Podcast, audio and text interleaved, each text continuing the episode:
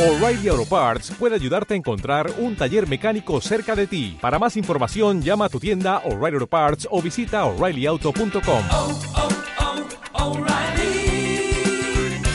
oh, Parts.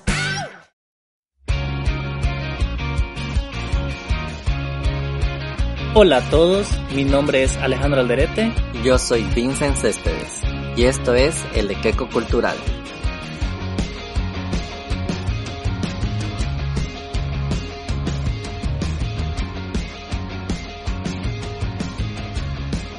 Es imposible hacer una buena película sin una cámara que sea como un ojo en el corazón de un poeta. Orson Welles. Muy buenas tardes a todos, bienvenidos al podcast del Equeco Cultural. Estamos en el episodio número 11 y en este episodio vamos a hablar sobre cine en Bolivia y el cine boliviano. Para eso hemos invitado a Camilo Maldonado, él es comunicador social, ha sido presentador de televisión, ha trabajado mucho tiempo en publicidad, es documen- documentalista, guionista y director de cine. ¿Cómo estás Camilo? ¿Qué tal? Hola Vincent, ¿cómo están ustedes? ¿Qué, ¿Cómo les está yendo? Qué lindo programa, muy bueno. Eh, para todas las personas que siguen tu programa, pues un saludo muy, muy, muy grandote. Creo que son más de 10 mil. Sigamos sumando. Bueno, ¿cómo estás? Bienvenido Camilo al podcast. Muchas gracias por estar con nosotros y vamos a empezar con este programa con una primera pregunta que, bueno, creo que es importante para todos entender el contexto en el cual eh, hemos decidido que tú seas nuestro invitado y por eso yo quisiera preguntarte qué fue lo que te llevó a meterte al mundo audiovisual y al cine en particular. ya, de acuerdo. O sea, primero la respuesta graciosa. Un vehículo. Ahora la, ahora la verdadera respuesta. Eh, bueno, para mí era una pasión desde que yo estaba en, colegio, desde que yo estaba en... Desde que estaba en colegio, sí, aunque ustedes no lo crean. Cuando ya estaba en colegio, estamos hablando de la época de las cavernas, eh, me gustaba mucho la parte del audiovisual. Me encantaba, me encantaban las películas, todo, pero eh, tienen que entender que ustedes que yo vengo de un contexto más o menos en el que se está solidificando la, la, la etapa del New Hollywood.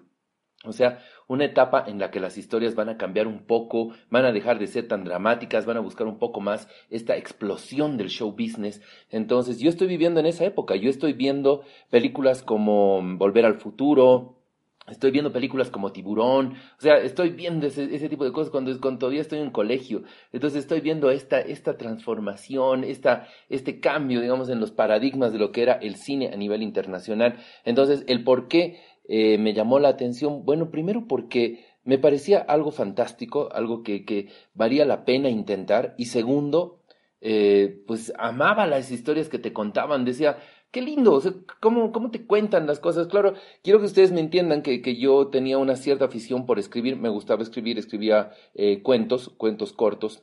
Y cuando era niño no tenía nada mejor que hacer, no había mucha tele tampoco. Entonces, eh, me gustaba escribir, escribía cuentos cortos y, me encantaba ver todo lo que se producía a nivel audiovisual. O sea, era un fanático de la televisión, era un fanático de lo audiovisual. Entonces, eh, era esto más o menos lo que me impulsaba o lo que me llevaba a querer ya en la universidad buscar esta carrera, que era la carrera de cinematografía, la carrera de producción audiovisual.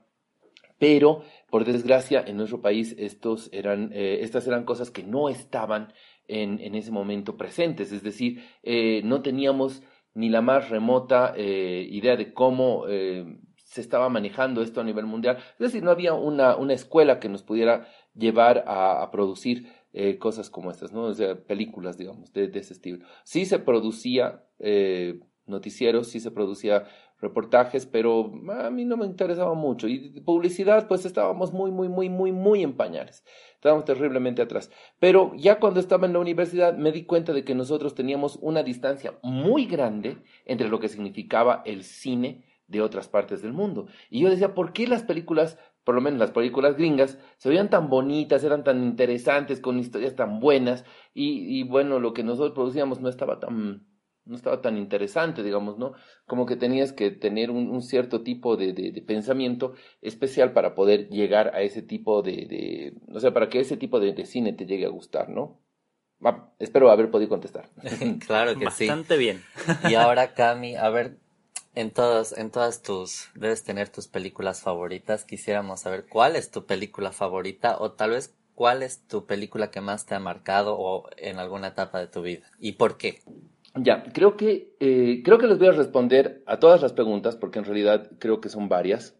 Eh, ¿Cuál es mi película favorita? Yo creo que es Star Wars, Una Nueva Esperanza, la primera, que vendría a ser la número 4 o algo así, ¿no? O sea, es la primera, cuando, cuando aparece por primera vez esta leyenda de los Jedi Knight. Eh, mm, no se sabe todavía la existencia de los Sith, porque la verdad es que en Una Nueva Esperanza, eh, Darth Vader era solo Darth Vader, no, no sabíamos que era un Sith. De hecho, recién me enteré de que era un Sith, creo que hasta el eh, ¿cómo se llama? Hasta el, capítulo 6, claro que se vendría a ser el 3 de la primera, la primera, que era el retorno del Jedi, cuando recién te enteras que hubieron, hubo una guerra entre Sith y Jedi, ¿no? Entonces, esta, esta película para mí fue espectacular.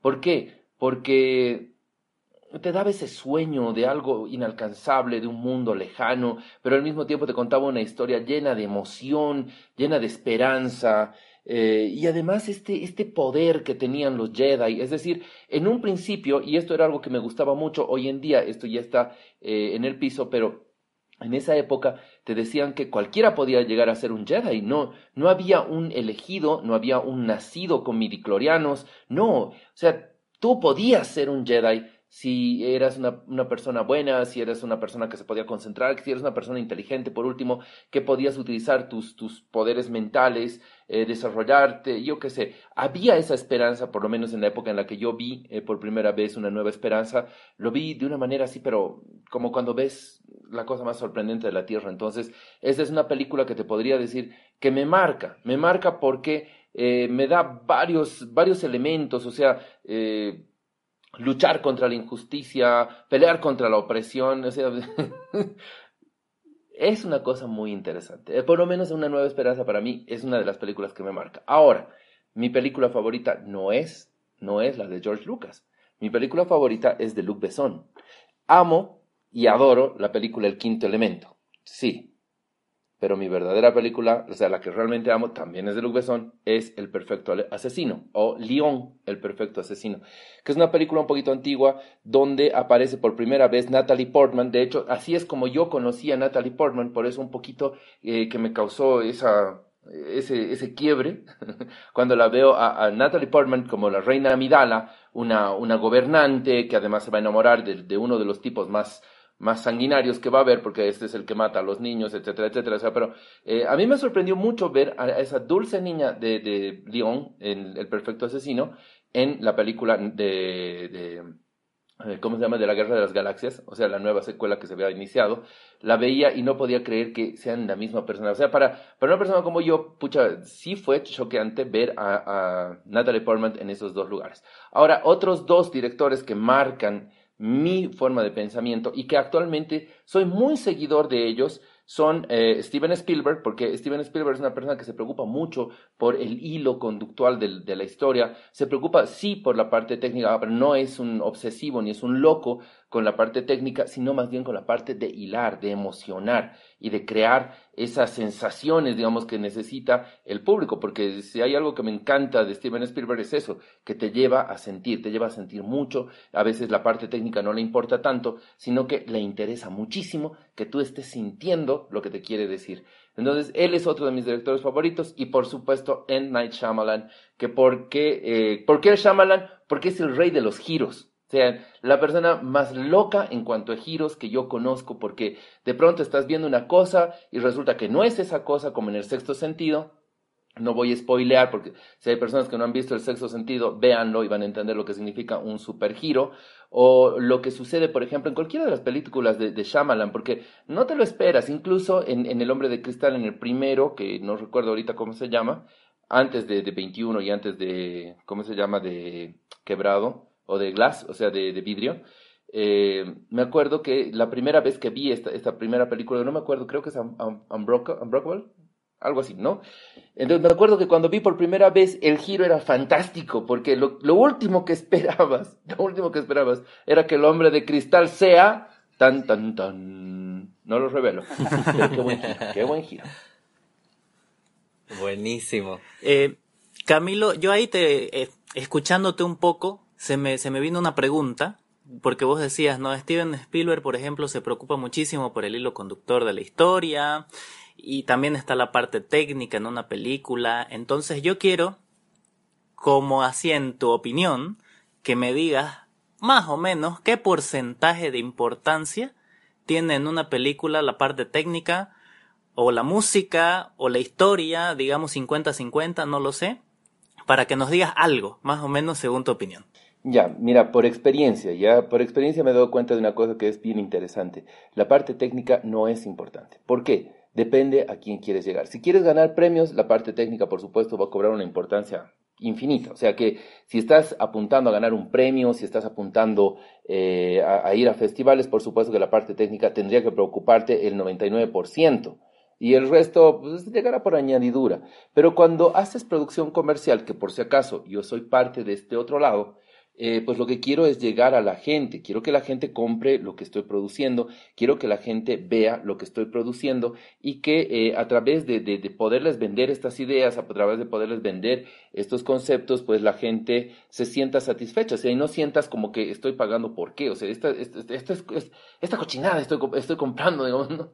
Entonces, no, yo más bien apunto hacia este otro lado en el que me he dado cuenta de que la historia es mil veces más importante que la parte técnica. Es más, la parte técnica podría ser completa y absolutamente fea, mal manejada, plana, pero si la historia es buena, pues a la gente le interesa la historia, le interesa cómo estás manejando el hilo conductual. Y en el hilo conductual, pues eh, un poquito se entremezclan todas las cosas, ¿no? Porque no es solamente la fotografía, sino que es la música en el lugar adecuado. De pronto se te ocurre que la música debe copar todo el plano, de pronto se te ocurre que la música tiene que escucharse de fondo, y de pronto se te ocurre que va a ser una, una música que está saliendo de un aparato, de una radio.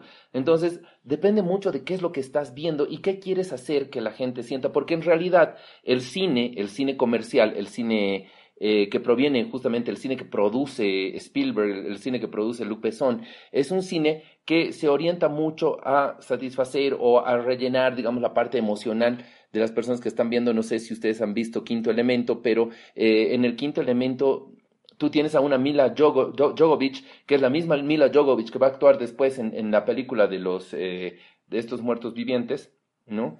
Eh, ahorita no me acuerdo, tengo muy mala memoria. Resident Evil. Eso, Resident Evil.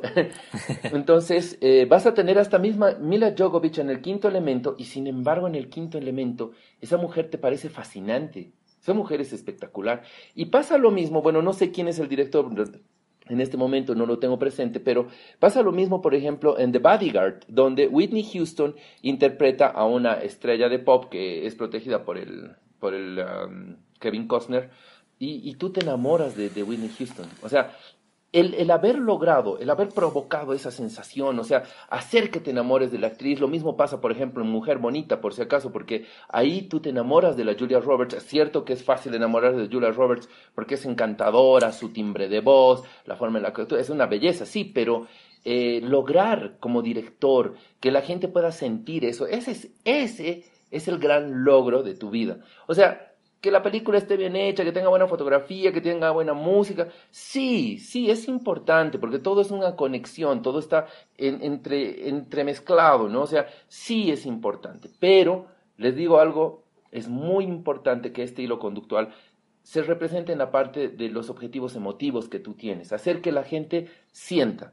Porque hacer que la gente piense, ¿para qué? O sea, la vida ya te hace pensar, o sea, esto es un poco más de sentir un poco más de entender las cosas a partir de las emociones que te está provocando. Y eh, fíjense en una cosa que les va a parecer interesante, las películas comerciales resulta que generan muchísima más polémica y debate que las películas de autor, que son muy pensadas y que son muy tecnificadas.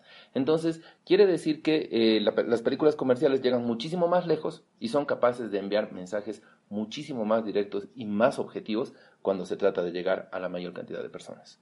Súper, súper Cami.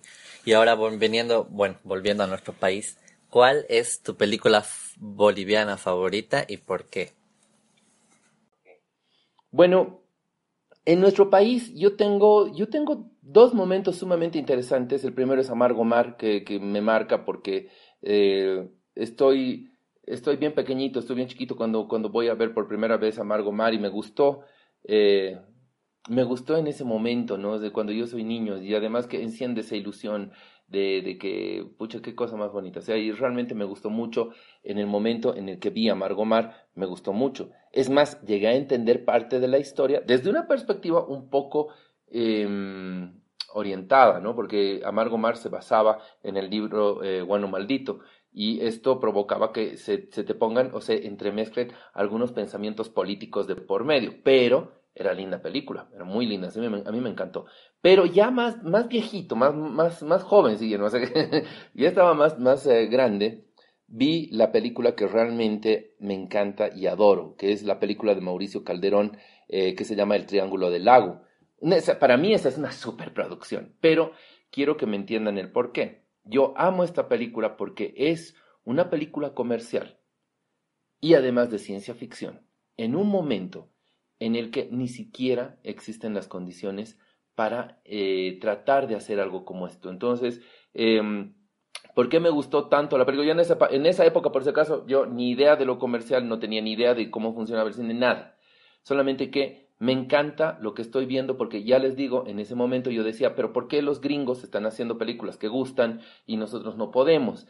Entonces ahí aparece el Triángulo del Lago y yo digo, esta, esta película está buenísima un bonito cuento, sencillito, bien, bien facilito de entender, con, con, esta parte emocional en la que te, en la que te llevaba, igual que te construían las cosas, digamos, el, el, Steven Spielberg, para, para inmiscuirte en, en, la historia, o sea, te estaba llevando, te, tenía esa parte emocional que yo decía, ¿por qué no la tenemos? Entonces, es la primera vez que yo estoy sintiendo que, wow, qué peliculón, qué película más espectacular. Y, y definitivamente, para mí, El Triángulo del Lago es una de las mejores películas que tenemos en Bolivia dentro de lo que significa el cine comercial, o sea, este cine que intenta llegar más lejos, o sea, que intenta eh, llegar por sus propios medios a recuperar las inversiones que se hacen. Entonces, para mí fue una película espectacular. En la actualidad, eh, los hermanos Benavides a mí me han mostrado una nueva, una nueva película que es una comedia ligera, muy bonita, eh, me gusta mucho porque expresa todo, todos estos pensamientos que tengo yo. Es cine muy comercial, exageradamente comercial, porque hasta te están poniendo las, las, los símbolos de las, de las cosas que, que, que están usando. es exageradamente comercial, pero está la parte bonita de que es una comedia ligera, suavita, sin mucho, eh, sin mucho eh, de este, no sé, de este cine conceptual sino más bien una, una historia muy sencillita que a cualquiera le puede llegar, que te, que te anima, que, que es bonita, que es divertida. Eh, algunas conexiones de la película todavía tienen que ser, eh, tienen que ser mejor logradas estas conexiones, pero para mí es una película muy linda porque después de mucho tiempo se ve que el cine comercial nuevamente vuelve a repuntar. Yo también tengo una película comercial, pero, eh, o sea, a eso me voy, ¿no? O sea, que como que voy o intento volver a rescatar estas cosas que se han quedado en el pasado, en el que realmente era más importante la historia que la parte técnica. Porque, bueno, la parte técnica al final tienes que aprender, algo que yo he aprendido es que tienes que hacer con lo que tienes y no con lo que quisieras tener. En el caso mío, yo solamente tenía, no, voy a decir el monto, pero era un monto chiquitito para poder producir una película, era una película de época, era sobre un héroe nacional que es Avaroa, y entonces yo dije, bueno, me encantaría tener un millón de dólares, pero no los tengo. No tengo ni siquiera la décima parte de un millón de dólares. Entonces, con lo que tengo, lo voy a hacer. Entonces, eh, con lo que tenía, que es muy poco, es bastante menos de, de 100 mil dólares, mucho menos de 100 mil dólares, que eh, voy a hacer la película Baroa. No, o sea, es con un presupuesto bajísimo voy a hacer una película de época y voy a utilizar lo que tengo y los recursos que tengo a mi alrededor. Y así es como hicimos la película Baroa, quedó una película muy bonita, como les digo, no es una de esas películas conceptuales ni, con, ni llenas de controversia, no, es una película ligera y es una, una película que la puedes ver, que la puedes entender y que te va a gustar. Y eso es lo que busco, tratar de llegar con mensajes simples y con pensamientos eh, que eh, sean muy sencillos también de poder entender para la gente. Buen. Sí, sí, sí. Buenísimo. Entonces ya saben, nuestros oyentes, queda tarea para, para poder ver las películas ¿no? que nos estaba mencionando Camilo. Y bueno, por supuesto, si gustan, pueden dejarlo en los comentarios siempre para que generemos un debate en relación a, al cine, ¿no? Porque también este podcast este episodio en particular tiene esta función, ¿no? Descubrir un poquito el cine y, y darle vida nuevamente entre los que nos están escuchando ahora. Ahora, Camilo, yo quisiera preguntarte, ¿cuál consideras que es el mayor problema que tiene el cine boliviano? Si es que tiene problemas, ya eso lo dejo al experto, pero si tiene problemas, ¿cuál es el mayor? bueno, eh, tengo que explicarles una cosa que tal vez les va, les va a servir para poder entender un poco mi forma de pensamiento. Yo soy, eh, tengo un pensamiento cuántico y dentro de mi pensamiento yo no creo en lo bueno y lo malo, es decir, no encasillo las cosas en el concepto de algo bueno o algo malo. Miren, para mí el cine boliviano tiene otro otro objetivo. Para mí el cine boliviano siempre ha estado con el objetivo de ganar premios, de hacerse notorio, eh, de, de, llegar a otro tipo de circuitos. Entonces no puedo decir que esté mal. De hecho, creo que está muy bien porque eh, la forma en la que ellos pueden generar y recuperar recursos es a través del aporte o del apoyo económico del gobierno. No les importa llegar a mucha gente, pero no, no, no necesitan, porque más bien lo que ellos quieren es eh, llegar con ese contenido así profundo, conceptual. Entonces, eh, no puedo decir que eso esté mal. O sea, otra cosa es que no llegue a mucha gente y que tenga que ser un producto que realmente dependa de eh, tu capacidad o de tu conocimiento cinéfilo para poder llegar a ti. Entonces, eh, esa es una forma de encarar las cosas. No, no, no lo veo como algo malo, ¿me entienden? No es algo malo. Pero dentro del cine comercial, nosotros estamos un poquito retrasados, eh, poquito digo unos 80, 90 añitos, no, es mucho.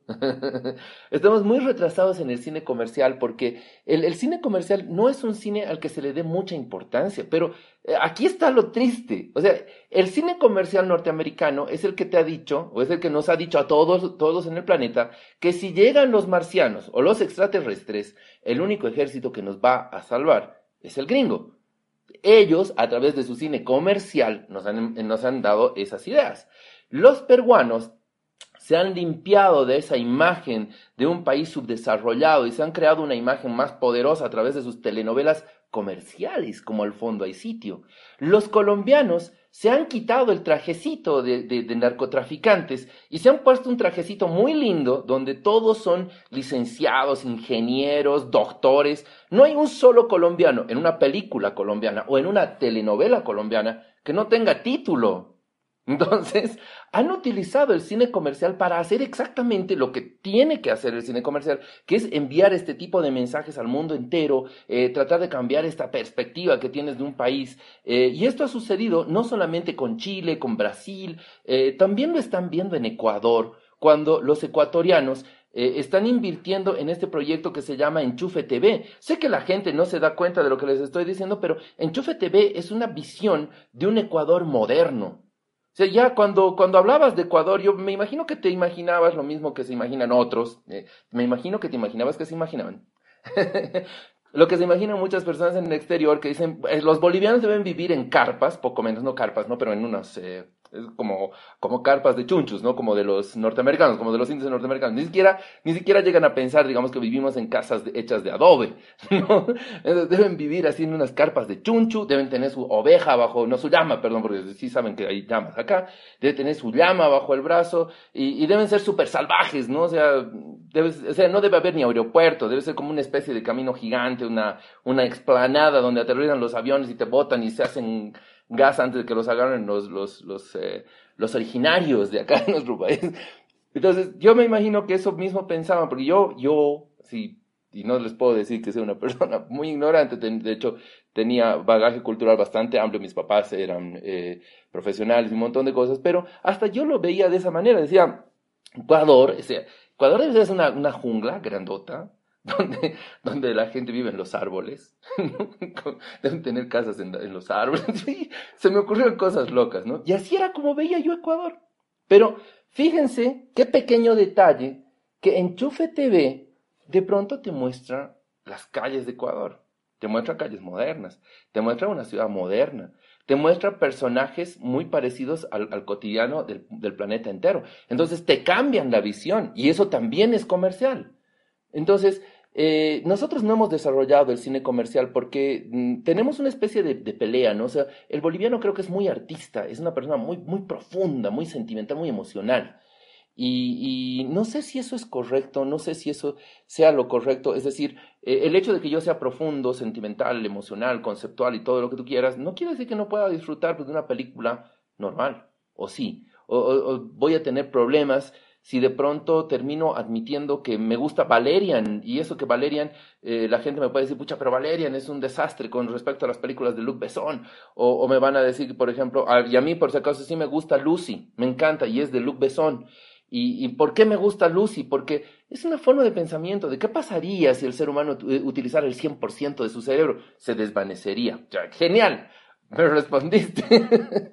Entonces, eh, yo lo veo como por este lado, no es que haya un problema, como les digo, no hay un problema, sino que lo que pasa es que estamos demasiado eh, encerrados en, en, este maniqueísmo entre lo bueno y lo malo, y, y siempre para nosotros el, cine es arte, ¿no? El, cine es profundo, viene del alma. Sí, y, mientras tanto el cine comercial aquí abajo, hundido, bien al fondo, eh, sin poder contarte buenas historias, sin poder mostrarte eh, nuevas realidades, una realidad que también vivimos en nuestro país, es que somos un país moderno, eh, sí tenemos los mismos problemas que tienen otras personas, eh, sí tenemos cosas lindas, sí somos amigos, sí, sí de verdad nosotros rompemos la la, las barreras sociales y las barreras eh, humanas que nosotros se supone que tenemos aquí, porque nosotros nos odiamos entre blancos y negros, entre, blancos y morenos, entre campesinos y citadinos, nos odiamos. Pero no es verdad, no es verdad. Y no hay nada, no hay, no hay, una película, o sea, no hay este cine comercial que esté impulsando esa forma de visión que te dice, no, no, no somos tan mala onda, somos bien buenos. O sea, tenemos algo que rescatar, no lo estamos haciendo. Entonces, si vamos a hablar de cuál es el principal error que cometemos, yo creo que el principal error es que no le estamos dando eh, importancia al cine comercial, que realmente sí importa. Sí importa porque es el que refleja una sociedad. Me, me, había peleado. Perdón, chicos. no, buenísimo. Tienes toda la razón. Justo la siguiente pregunta va en relación de, de todo lo que nos estabas contando. ¿Cuál es tu opinión respecto a los estereotipos que siempre están, o en la mayoría de las películas bolivianas están, por ejemplo, los, los rasgos típicos del camba, de la cholita, del colla que se pelea con el camba. ¿Y tú consideras que es necesario tener estos estereotipos en nuestro cine? Miren chicos, esto ya les digo una vez más vuelvo a lo mismo, cine de autor, cine conceptual versus cine comercial. En el cine comercial yo creo que lo que menos quieres es demostrar todas estas cosas que podrían estar sucediendo en una mínima cuantía, porque ocurren, pero es en mínima cuantía. Eh, yo tengo amigos cambas, o sea, yo nunca jamás he peleado con mis amigos cambas. De vez en cuando sí, como que, nos molestamos, pero eso es una, un, molestarte a, nivel íntimo, es una amistad, ¿no es cierto? Yo nunca jamás he tenido problemas con una persona de Santa Cruz, con una persona de Beni, con una persona de Tarija. Es decir, eso solamente lo veo en, en, estas películas conceptuales, en estas películas intelectuales, donde por algún motivo quieren acentuar ese odio que nos tenemos. Pero yo no entiendo dónde ese odio. Chicos, cuando yo era niño, a mí me ha criado una cholita. Así que yo respeto mucho a la gente de campo. De hecho, sé que tienen conocimientos diferentes pero ignorantes no son, o sea, sus conocimientos son diferentes, su forma de cultura es completamente diferente, pero eh, el poder entendernos, el poder comprendernos entre nosotros es una cosa maravillosa. ¿Y qué ocurre? Resulta que en nuestro país eso es más frecuente de lo que ustedes creen. Es decir, yo por las películas que veo de los bolivianos, eh, el odio racial, porque nos odiamos, o ustedes son de Santa Cruz. ¿De dónde son ustedes? ¿De Santa Cruz? Ah, no, no, no, no, no, no. Esto no, esto es imposible. No, chicos, no, eso es mentira. Yo, yo quiero mucho a la ciudad de Santa Cruz, a, a, me encanta la ciudad de Santa Cruz, me encanta el Beni, me encanta Tarija y Potosí y Pando y todas las ciudades de mi país me encantan, pero si voy a empezar a, hablar o voy a empezar a enfrentar a la gente en las películas o en, en lo que estoy contando, los voy a empezar a enfrentar por lógica que la gente va a pensar que ese es el común denominador, ¿me entienden? Acrecentando una posibilidad de odio racial entre hermanos, porque lo somos, porque todos somos bolivianos, entre hermanos. Y si es más, si, quieren que les sea honesto, yo no entiendo por qué tendríamos que tener problemas con los chilenos o con los argentinos. No deberíamos tener ningún tipo de, conflicto, deberíamos ser todos hermanos, pero voy a, voy a decir que eh, los chilenos, bueno, robaron el mar, ¿ya? y los argentinos, porque nos ganaron en fútbol. Ya, ya, perfecto. ¿Y, lo, y los peruanos? Y siempre le vamos a encontrar pretexto. Entonces, yo no lo veo tan así. Yo pienso que, y esto es una de las cosas que me encanta del cine comercial, que en el cine comercial más bien se alienta esta otra visión. En el cine comercial más bien son amigos, el Camba y el Paseño, o sea, el Camba y el Colla son así. Y hasta, es más, estafan juntos, digamos. o, o, el Chapaco y el Paseño y el, y el Camba son tres tipos súper locos que, con, que conquistan minas por todo lado. Es decir, eh, a eso es a lo que yo me refiero también de cine comercial. ¿Por qué estamos tan empecinados en tratar de mostrar esto? ¿no? Porque yo veo películas en las que eh, la gente blanca, la gente rubia, y yo soy blanco y soy rubio, yo tengo problemas con la gente morena, por si acaso, sea, los odio, yo los miro y saco mi cinturón y los pego. Entonces, eso me parece tan ridículo, pero eso es lo que muestran, ¿me entienden? Este cine conceptual te está mostrando una realidad que yo digo, ¿de dónde han sacado esta realidad? Yo jamás he tenido ese problema, nunca he tratado mal, ¿no? Que viene, no sé, viene, viene la cholita y le voy a decir, no, no, no, cholas, no aquí, perdón, pero yo, ¿qué les pasa? ¿De dónde sacan esas estupideces? Oye, la casera, la casera que me vende mandarinas, siempre me yapa una mandarina de más. A ver, ¿dónde está el odio racial? O sea, de mí hacia la señora, de la señora hacia mí. Si nos queremos, nos adoramos. Cuando yo me encuentro con la señora, eh, y, eh, no, no estoy hablando de situación de mercado, estoy hablando que me encuentro con la señora en otro lado, que una vez me he encontrado con una de mis caseras, eh, con una caserita que tengo, que, que es la que me da eh, eh, justo mandarinas. Me encuentro con ella en la cancha, pero ya ninguno de los dos en situación de mercado, ¿me entienden? Y ni yo le estoy vendiendo nada, ni ella me está vendiendo nada a mí, y nos encontramos en, en, en la cancha y yo la, la, miro a la señora estoy con todo cariño, ¿no? Le digo, señora, ¿cómo estás? Y la señora me dice, caseritos. Digo, oigan, por favor, no, no es eso más parecido a la realidad, no es eso más parecido a, al, al real, a lo que nos circunda, que esta otra donde este blanco malvado, eh, horrible, que, azota a la gente morena porque es campesina y te odia porque eres de otro color, te odia porque eres camba o, o te odia porque eres cochala. No sé, no sé, estoy pensando, y esto lo digo así en, en, en a nivel pensamiento, muy, pensa, muy, muy pensamiento propio, muy pensamiento Camilo Maldonado, de que nos estamos equivocando en qué estamos promoviendo. El cine promueve. Y estas ideas que estás promoviendo de que la gente rubia, la gente blanca odia a la gente morena, pues se está incorporando en el, en el inconsciente colectivo. Y eh, ya más adelante, lógicamente, esto se va a convertir en un problema porque eh, si tú le estás diciendo a la gente, a la gente del campo que el citadino la odia, entonces, ¿por qué no odiarnos ellos de regreso a nosotros? Y ahí vas a tener problemas como los que estamos viviendo, o sea, una crisis social terrible en la que no nos podemos identificar. O sea, estamos dispuestos a no escuchar todas las barbaridades que podrían haber pasado en el gobierno anterior, si seamos honestos, porque han habido cosas que, que, son terribles y no las vas a escuchar, porque quien lo dice es un citadino, de este mismo tipo que es el que te está azotando, ¿me entienden?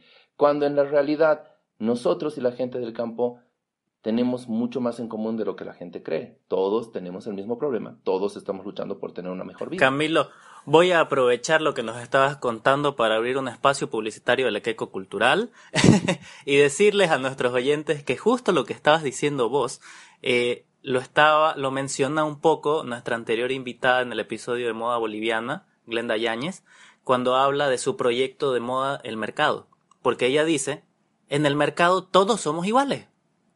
Y si te encontrás, como vos dices, ¿no, Camilo? Yo me encuentro con mi casera, ay, un cariño. Y es que en el mercado todos somos iguales, y eso es lo que ella nos dejó en ese episodio. Entonces ella muestra con su obra, digamos, cómo es cierto. Al final es tu casera, vos eres el que le compra, y bueno, ahí, ahí se encuentran y, y, es un cariño único. Entonces, y en el mercado ves, en el mercado ves de todo, ¿no? Además, está, todo el mundo está en el mercado. Entonces eso, los invito a escuchar ese episodio si no lo han escuchado, te invito Camilo también y te hago la siguiente pregunta. Se acabó el espacio publicitario. ¿El cine boliviano tiene una identidad propia? ¿Vos qué piensas? Si la tiene, ¿cuál crees que es? Chun, chun, chun. el odio y el rencor. Por desgracia, es el odio y el rencor. O sea, un odio, eh, un, un, odio ilógico, un odio irreverente y el rencor, un rencor que proviene de quién sabe dónde, porque no estoy tan seguro. O sea, si bien es cierto que se percibe el rencor, o sea, un odio acrecentado por el tiempo, pero no llego a percibir cuál es exactamente este odio. Es decir, el cine boliviano se caracteriza por mostrar una sociedad muy dividida, que nos odiamos, muy, muy, muy nos odiamos. Yo no sé qué tanto nos odiamos, chicos, pero... Y aquí es donde ustedes me tienen que ayudar también a lucubrar con este tipo de pensamientos, pero ¿qué tanto nos odiamos? ¿De verdad nos odiamos? O sea, realmente llegamos a sentir este rencor que, que se ve o que se percibe en las películas nacionales, en las películas bolivianas. De verdad nos odiamos. Ustedes me odian a mí, o sea, yo los odio a ustedes. Y, y peor aún, o sea, estamos creando nosotros a partir de esta identidad, de esta falsa identidad creada, no estamos creando más posibilidades de rencor, más posibilidades de odio entre nosotros mismos. Es decir, por desgracia nuestro cine es así, este cine intelectual, este cine eh, conceptual, este cine cool, eh, está, está más preocupado por la parte técnica, está más preocupado por, por, por esa parte eh, de, de, sorprenderte, de ser exóticos, olvidándose de que tiene una responsabilidad social. Y esa responsabilidad social es que, qué tipo de realidad te estoy mostrando, qué tipo de realidad quiero que veas. Y, gracias a eso se olvidan, ¿no? Y ahí tienes historias horribles, desgarradoras, de gente del campo que lucha por sus derechos, o, o, o gente blanca que maltrata a la gente morena, o policías corruptos, eh, eh, políticos que se salen con la suya siendo corruptos, eh, militares que son, eh, ¿cómo se llama? militares que, a los que no les tiembla el pulso para pegarte un tiro. Es, ¿Eso somos? Chicos, perdón, pero ¿eso somos? Tarde, tarde o temprano, en cualquier parte de tu historia, en cualquier parte de tu árbol genealógico, te salta una pollera. Entonces, ¿cómo puedes odiar algo así? No seamos tontos, o sea, no, perdón, no seamos tontos al pensar que este tipo de cosas eh, son, somos nosotros, no somos esto. La identidad del cine boliviano está terriblemente fracturada para mí dentro de lo que yo soy, porque está bien, estamos mostrando toda la historia decadente y asquerosa de nuestro país y estamos mostrando todo lo horrible que puede darse en nuestro país. ¿Y lo lindo? ¿Dónde está la parte linda? ¿Dónde está ese encanto que tiene el cruceño? Porque yo sé que ustedes entenderán que el cruceño es un tipo encantador. ¿Dónde está ese encanto del cruceño? Ese, ese atrevido. O sea, porque el, el, Camba es una persona que, que, que, llena las salas, ¿no? Se pone una patada a la puerta. Ya llegó acá, ya llegué a mejorar la raza, mi, mi gente. Y tú dices, ¡ah, cara! Ese es. o, o, tienes, o tienes a este chapaco, que no hay chapaco que no alegre una fiesta, chicos. ¿Sí? ¿Dónde está eso? ¿Dónde está esa parte de nuestro país? Chapaco con guitarra es igual a fiesta. Yo tengo a varios amigos que no tocan ni la puerta, siendo chapacos, pero, o sea, los ven a los chapacos y todo el mundo se alegra, o sea, ya, ya estás empezando, a, incluso ya, ya empieza a bailar, empieza a pensar en las coplas y ya, ya estás pensando cómo vas a hacer este, eh, ¿qué se llama esto? El aro aro. Y ya les digo que no todos los chapacos saben tocar eh, algún instrumento, pero lo das por entendido. ¿Y, ¿y dónde está eso? ¿Dónde, dónde está esa parte de, de, de, lo bonito? ¿Dónde está esa parte de lo bonito? El, cochabambino es un tipo súper emprendedor. Llega con una mano adelante, llega con la otra mano atrás y se, con, y se convierte en comerciante, en empresario, hace cualquier cosa. Es, es una persona sumamente eh, pujante a nivel mundial, porque el cochabambino que llega a cualquier parte del mundo pone, pone negocio, ya sea restaurante, chichería, algún día llegamos a la luna van a ver una bandera blanca, que es del, de un cochabambino que ya se ha sentado, vende chicharrones, es decir, eh, el cochabambino tiene eso. ¿Y por qué esa parte no, no está explotada? ¿Por qué, ¿Por qué todo es esta lucha de clases, esta, este, este hombre malo que, que, que, intenta imponerse sobre la población. Oigan, ¿cuál es el tipo malo? ¿Quién es el malo? Eso, eso, eso yo no llego a entender. ¿Quién es el malo de, de estas películas, de esta identidad que tienen nuestra, nuestras películas nacionales? ¿Quién es el malo? No llego a entender. ¿Es el empresario? ¿Ese tipo que se levanta a las 5 de la mañana sale a trabajar, bueno, sale a hacer deportes porque tiene que estar todavía bien sanito, a las 8 de la mañana está ordenando las cosas, a las 10 de la noche se está saliendo de la oficina, a las 11 de la noche tiene una reunión, a las 12 de la noche llega para que su mujer lo, lo atosigue por unos 20, 30 minutos antes de entrarse a la cama, volver a dormir hasta las 5 de la mañana, volver a ducharse, volver a salir. Oye, ¿ese es el hombre malo? Esa es la persona mala, contra ellos estamos luchando, ellos son los que se aprovechan de la gente humilde, pobre. Es decir, ¿qué estamos tratando de hacer con nuestro país? ¿Qué, qué estamos tratando de dar a entender? Yo no lo veo tanto de ese lado. Yo creo que nosotros estamos luchando todos juntos.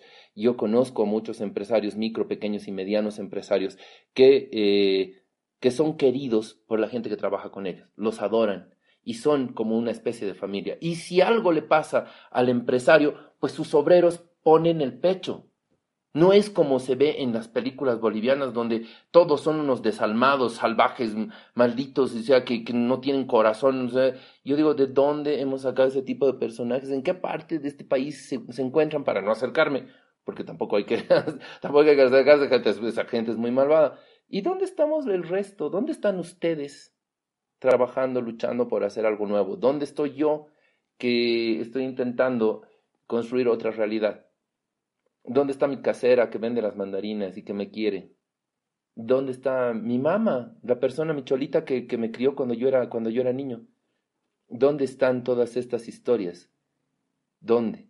Entonces, esa parte de la identidad del cine nacional es lo que debería preocuparnos. Un poquitito. No digo que sea súper preocupante, no. Un poquitito. Bueno, entonces Camilo, eh, siguiente pregunta. La verdad es que muy interesante tu respuesta y vamos a continuar. Y es, eh, si, a ver, primero que nada, ¿existen escuelas de cine en Bolivia?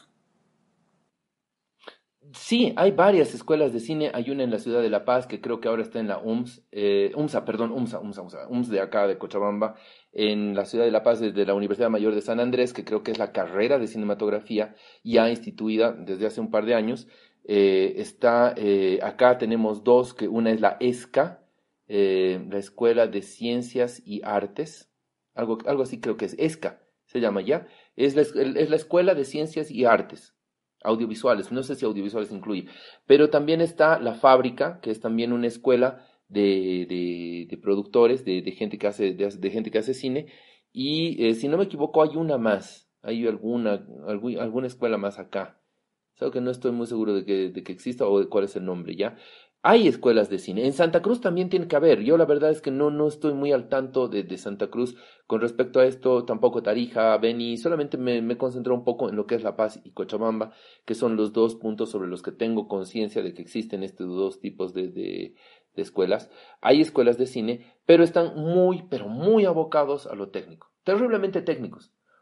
Salen técnicos maravillosos, sale gente que tiene una idea muy clara de lo que es la fotografía, eh, muy clara de lo que es el sonido, el manejo de, las imágenes, de los colores, de la luz, de la iluminación. eh, salen con, con, con las ideas muy claras, incluso en, en edición y en postproducción, salen muy claros, pero el problema es que no les están enseñando la parte importante de este asunto, que es lo que yo les decía.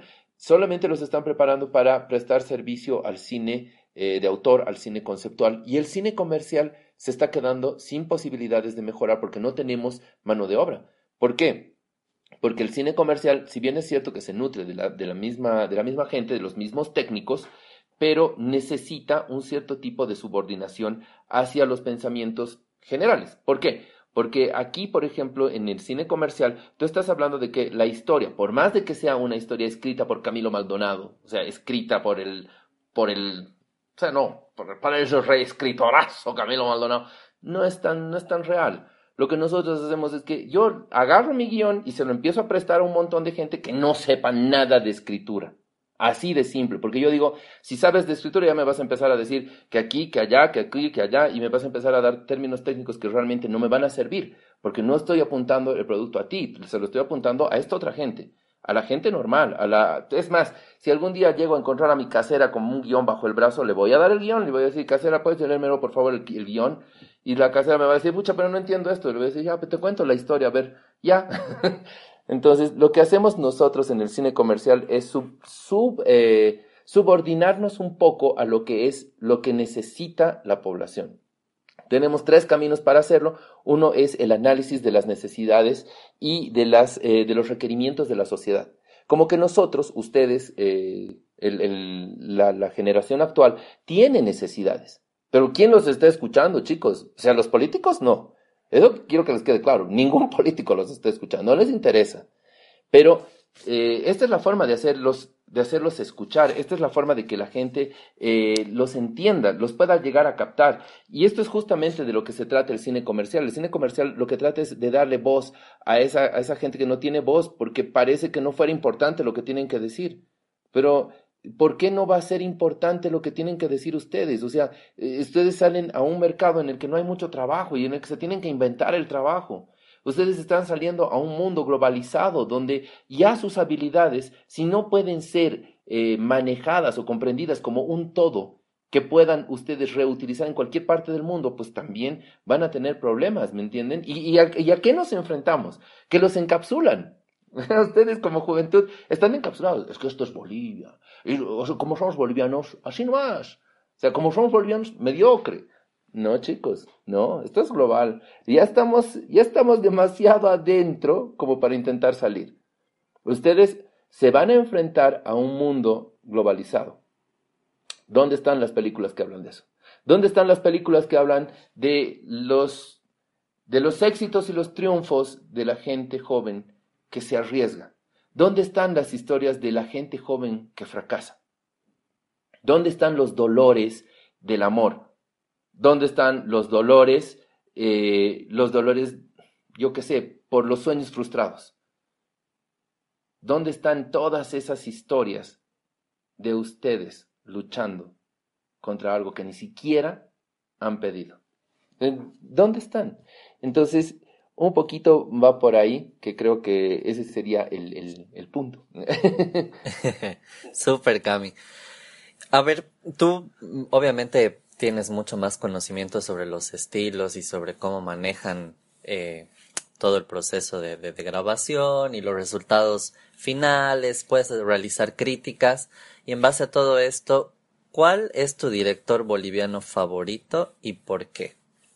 Y bueno, si es que lo tienes, ¿no?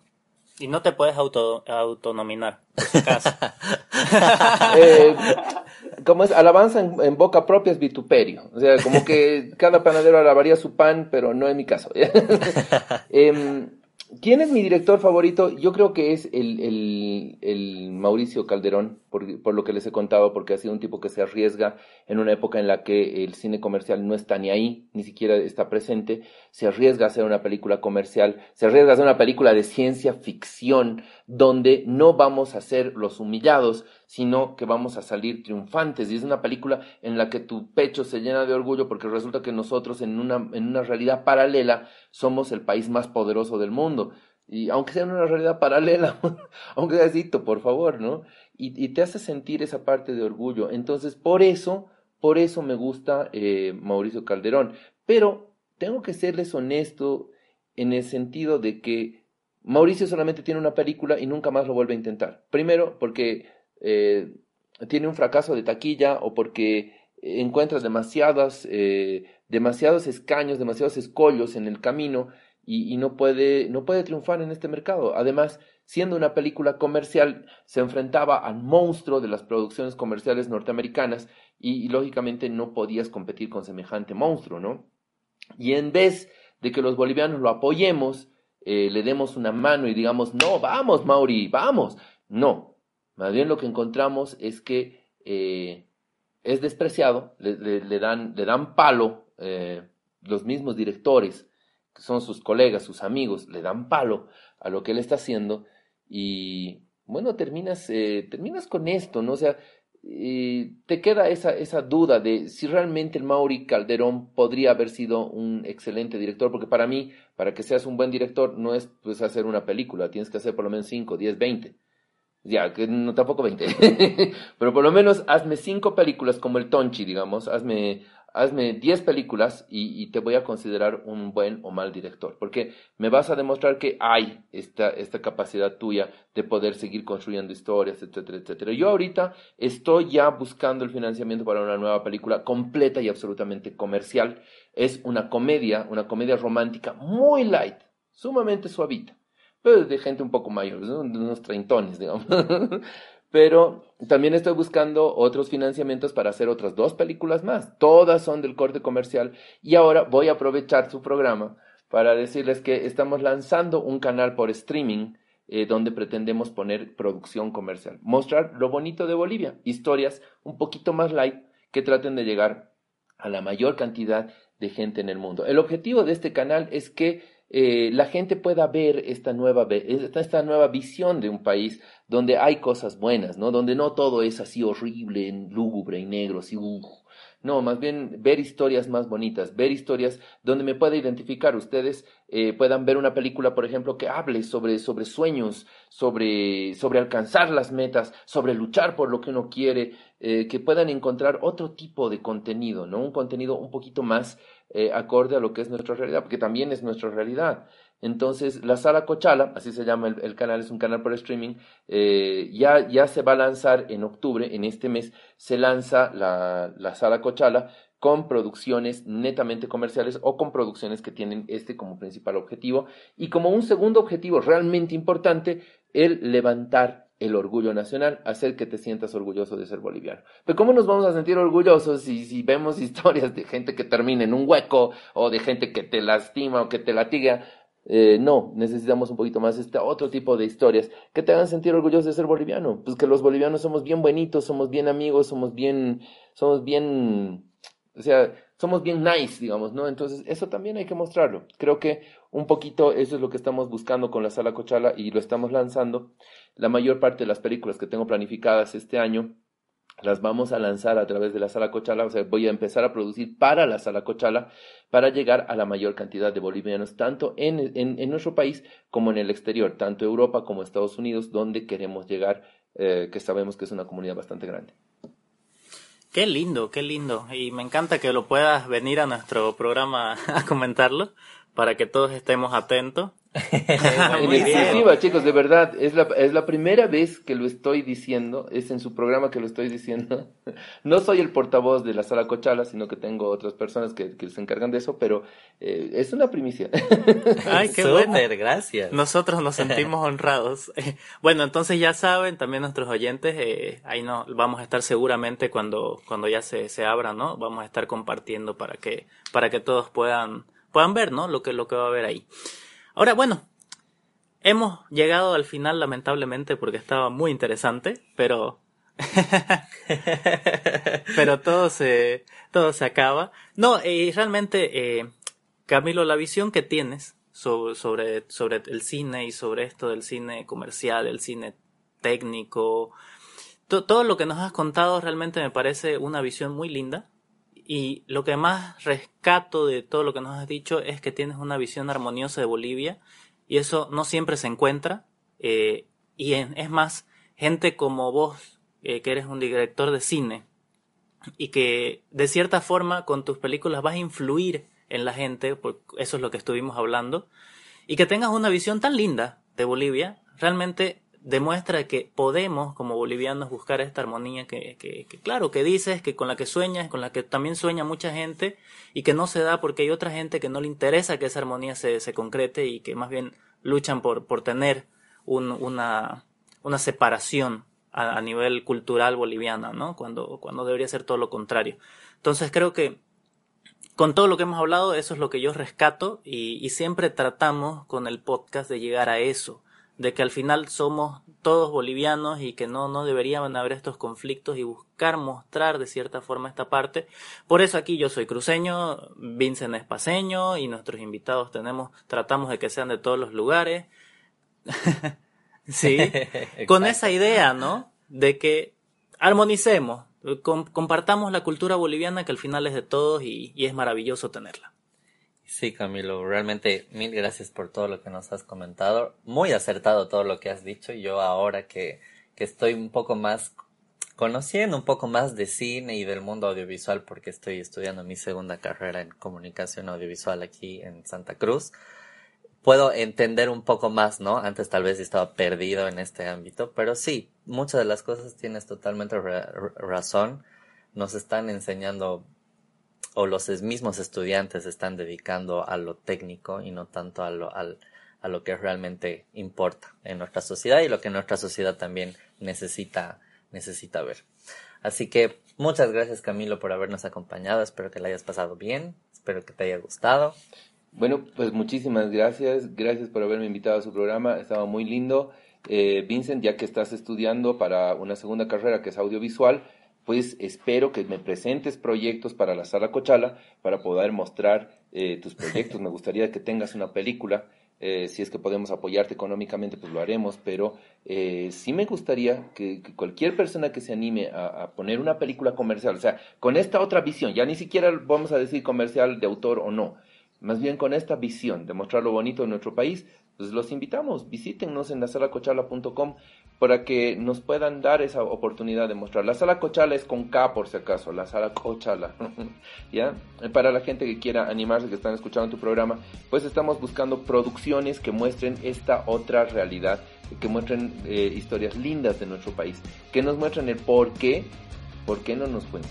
Yo en algún momento tuve la, tuve la ligera sospecha de que me podría ir del país y me iba a ir mejor, pero estoy aquí, sigo luchando por eso en lo que creo y eh, estoy casi convencido de que tarde o temprano lo vamos a lograr. Entonces, Vincent, ya te tengo a ti comprometido para que tu próxima película salga en la sala Cochala, tu próximo proyecto audiovisual salga por Buenísimo. la sala Cochala, eso te lo garantizo.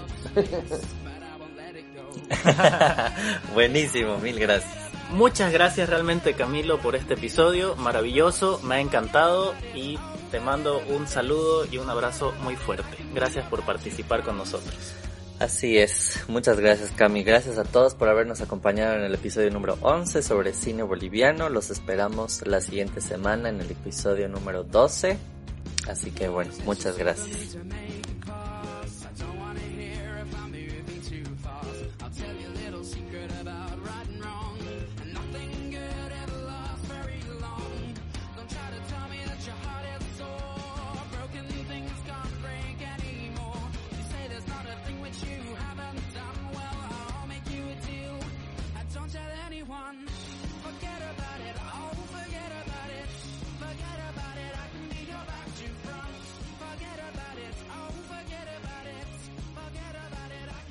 back to France.